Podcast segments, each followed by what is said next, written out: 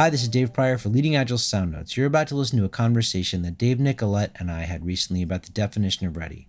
The topic came about as a result of a few postings on definition of ready that were put out by Jeff Sutherland, Mike Cohn, and Michael James. The postings provoked some interesting discussions in the Agile space, and Dave Nicolette posted about that recently on Leading Agile's Field Notes.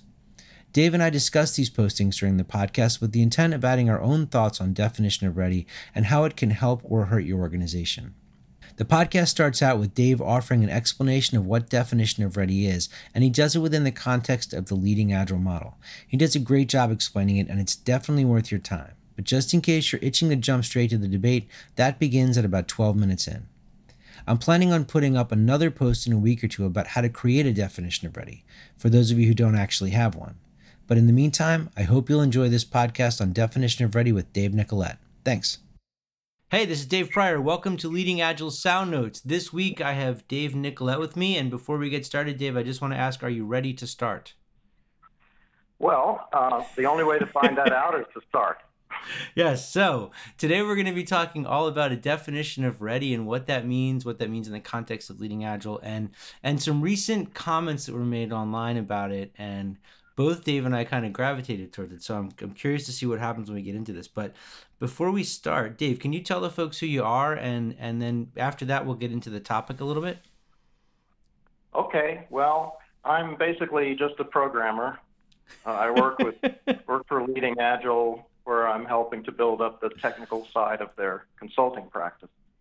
I think you're a little more than just a programmer, but a humble, a well, very humble programmer, maybe. Maybe I don't know. We'll see. Okay. when my programs are working well, then then I'm a, a magnificent programmer. Okay. Otherwise, I'm a humble one. All right. so there's plenty of opportunity for humility. okay, so we're going to talk about a definition of ready, and I one of the things that always surprises me in classes when I get to that topic, the definitions, the explanations people give me of what they think it means, I'm always surprised by. So um, how how would you define a definition of ready? Well, can we put some context around it uh, based on Leading Agile's model? Because I think that's relevant. Sure. Okay. So basically, a definition of ready is a list of things that must be true before a team is able to begin working on a request.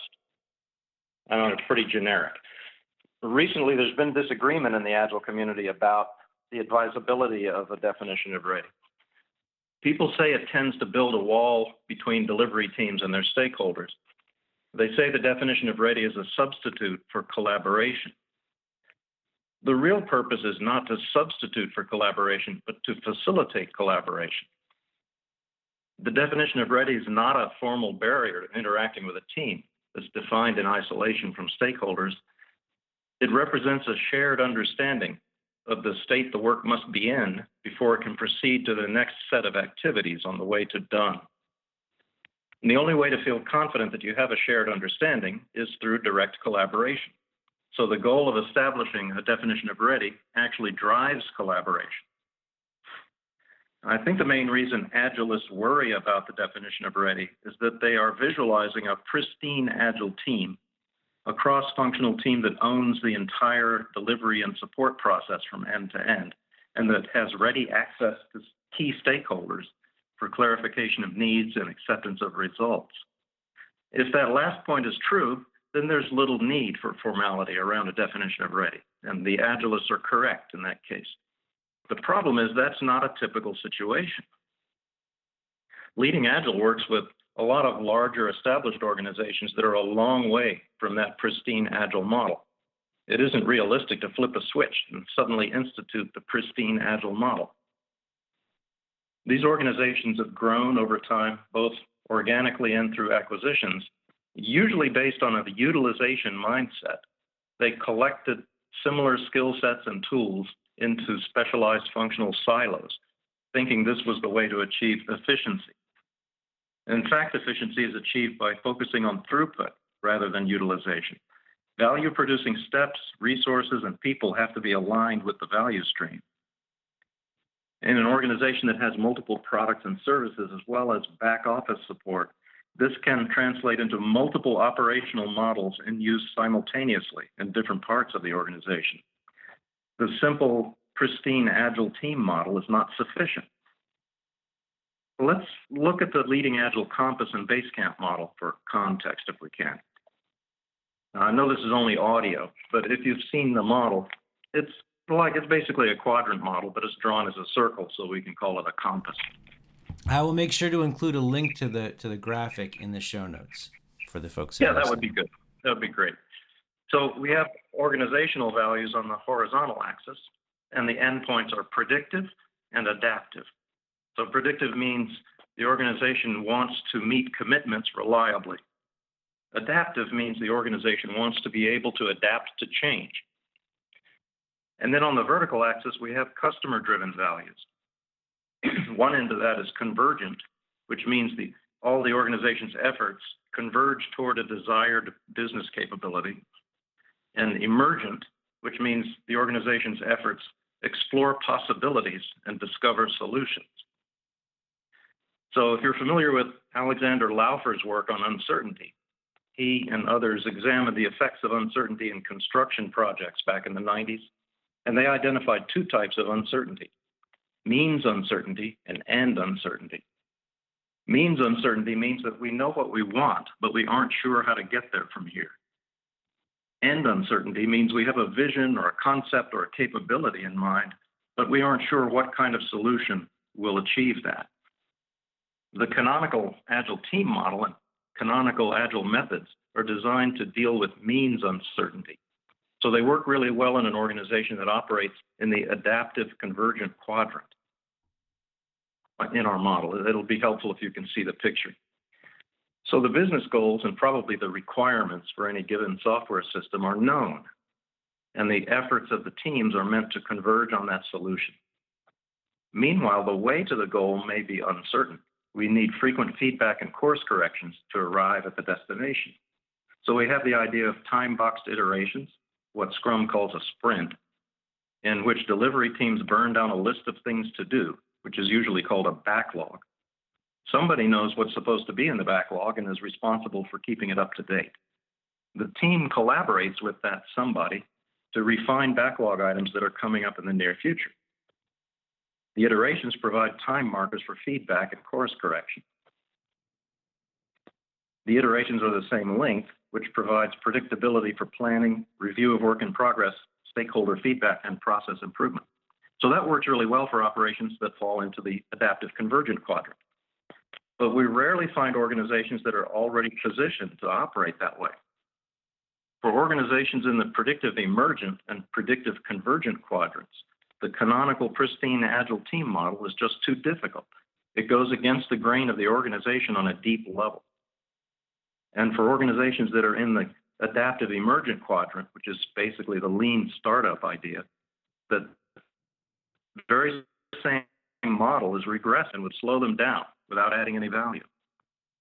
Organizations in the adaptive emergent quadrant have end uncertainty. They're probing the market continuously to identify what they need to do.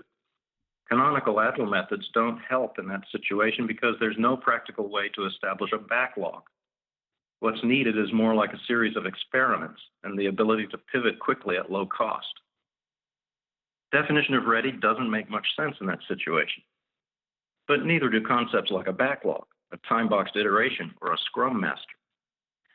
So, given that model, the compass model, let's consider what kinds of organizations might benefit from something like a definition of ready. We usually find large organizations operating in the predictive emergent quadrant. That means they're trying to be predictive about delivering commitments, but the solutions are emergent. So that's not really a viable model. It's chaotic, not the way Cynefin defines chaos, but just plain old chaos. It's lack of control. No one really understands what's going on. For those organizations, we start by moving toward predictive convergence. That's what we call base camp 1. It's like a, a mountain climbing metaphor. First, you have to go from complete chaos to some kind of a baseline. So the goals in Base Camp 1 are to become predictable, dependable, and accountable in making and meeting commitments. The goal is to deliver planned solutions on a predictable cadence. And you could say they're already predictable in that you can predict it takes them two years to finish anything, but that's kind of a lazy definition. Large organizations begin with teams structured around functions or technologies.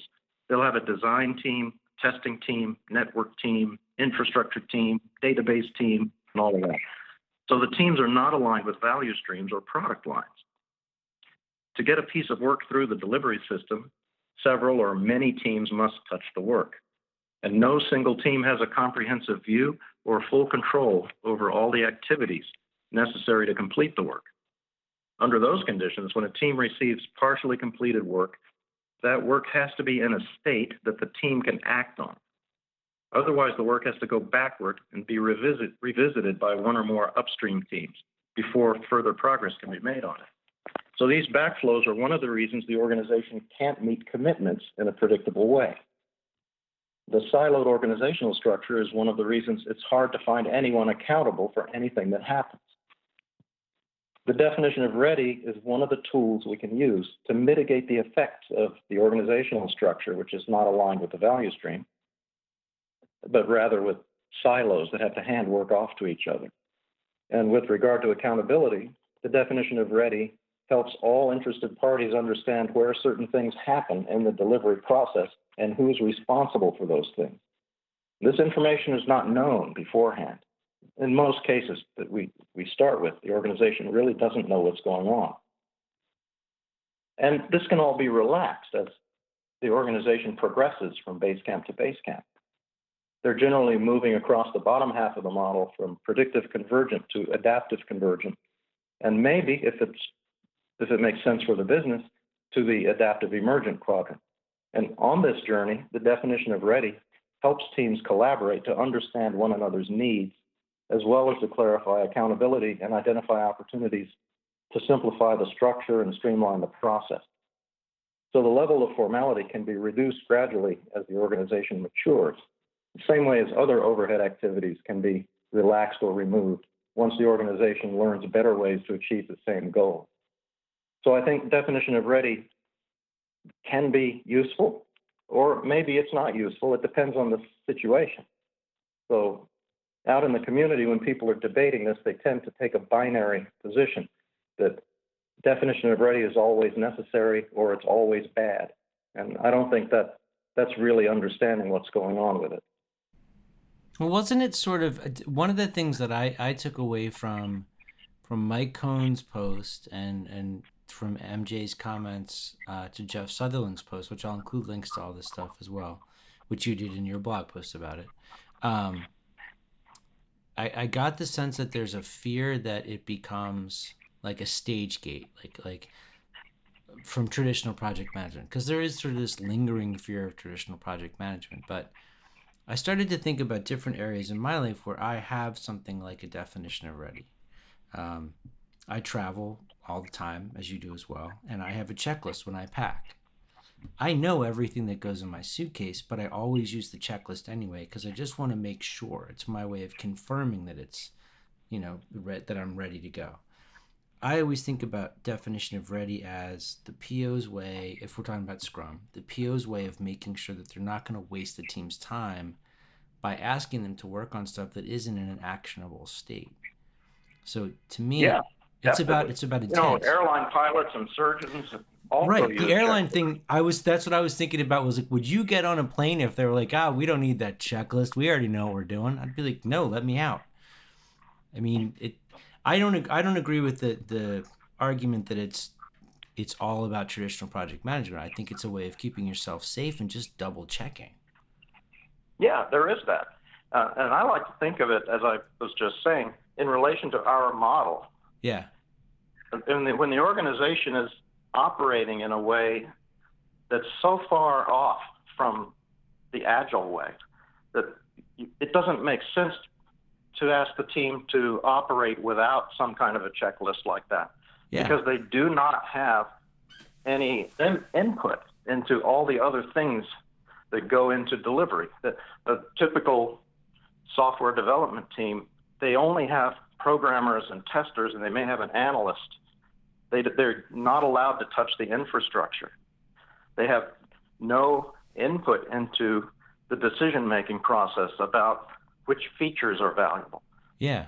So it really is a kind of a sequenced uh, process at that point. We want to move it more toward an agile process, but we can't just flip it instantly.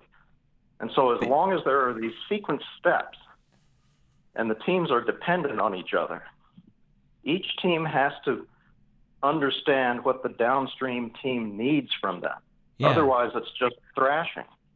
But even if we were in a fully agile state, I mean, I don't. I guess maybe it's it's a personal thing. I'd be hesitant to give up definition of ready in the same way that I'd be hesitant to give up definition of done. I mean, to me, they're just they're like two bookends on the work, and I want them both there.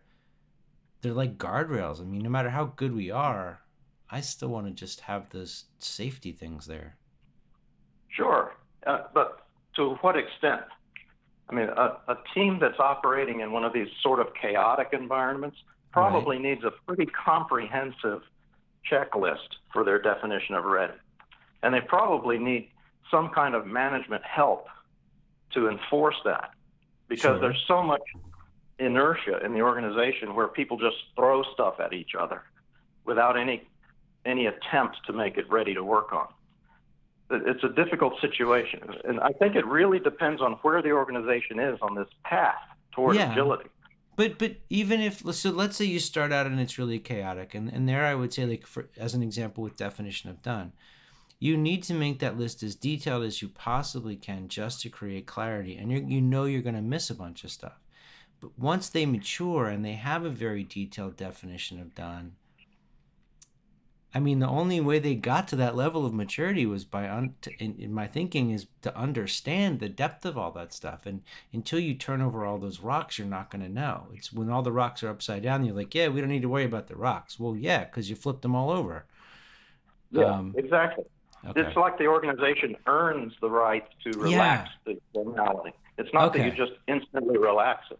You, you but, have to still get the same result, but just in a, a lighter weight way.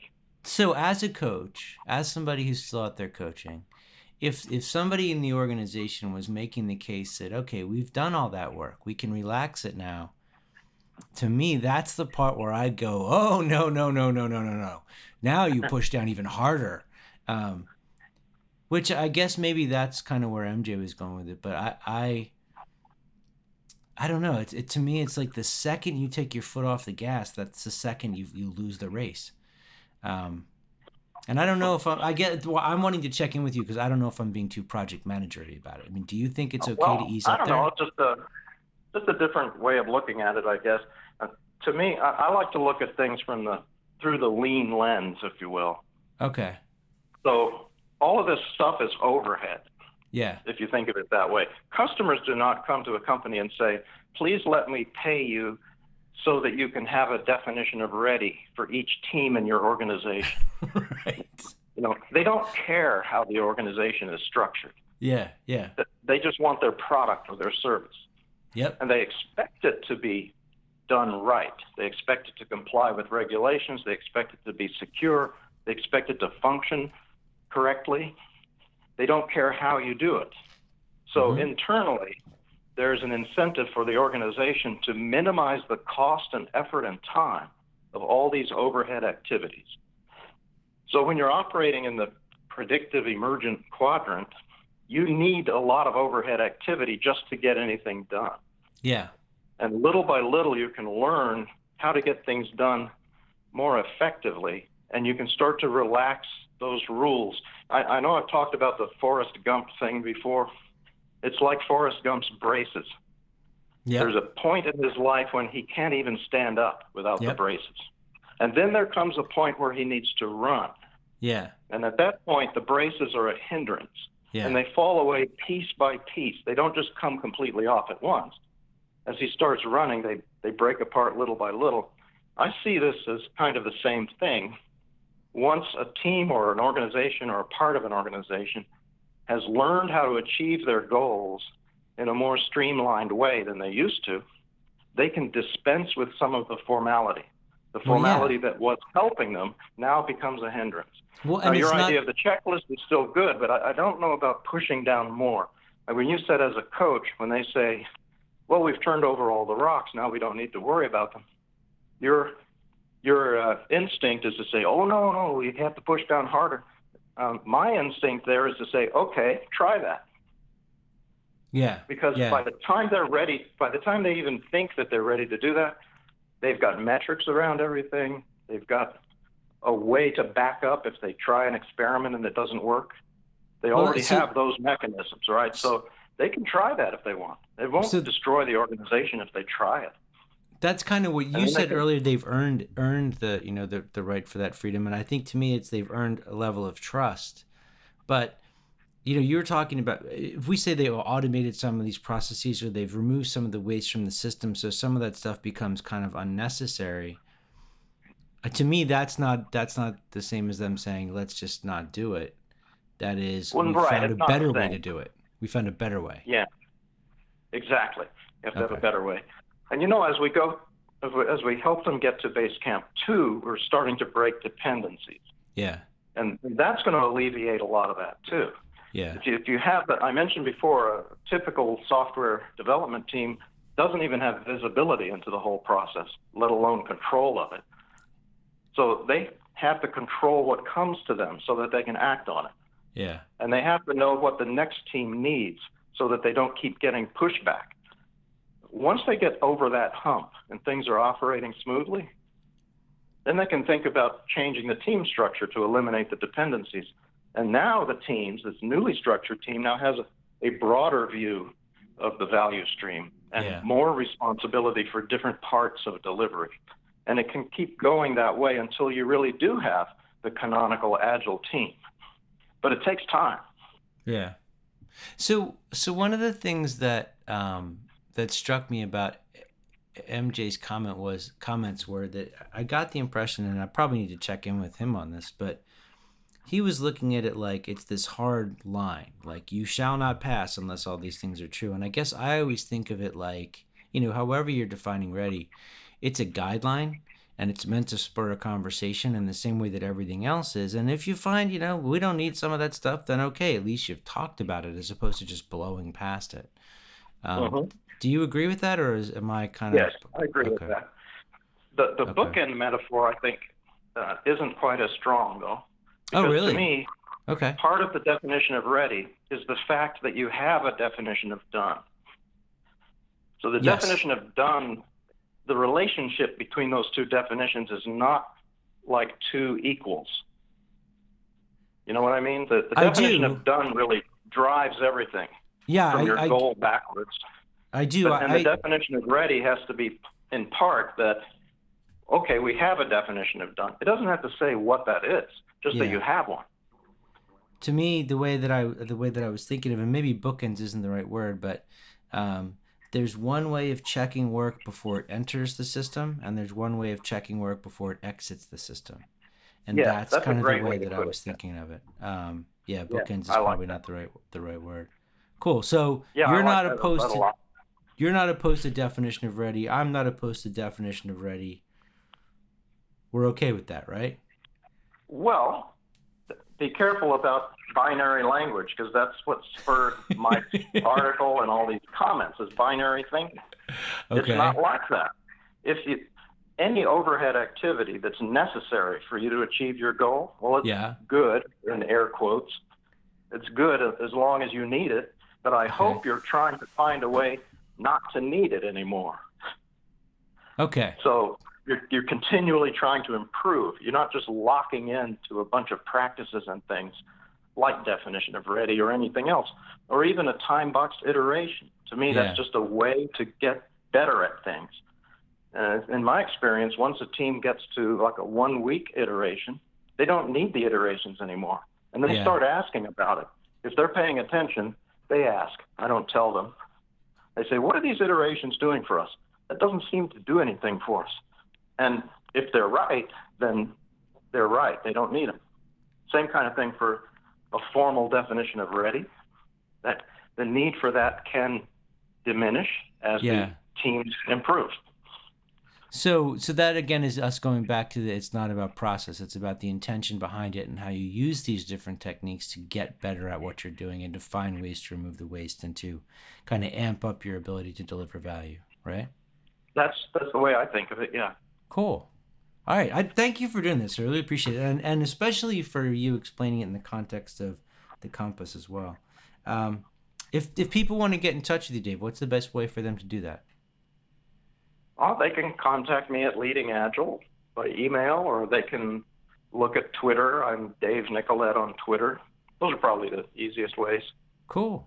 All right. So thank you very much. And if you enjoyed this podcast, I'm going to do another podcast on this topic in the next couple weeks with Rick Austin. We're going to talk about how to actually create one of these. So um, make sure to check back for that. And Dave, thanks a lot for taking time out of your day. No problem. Happy to do it. Cool.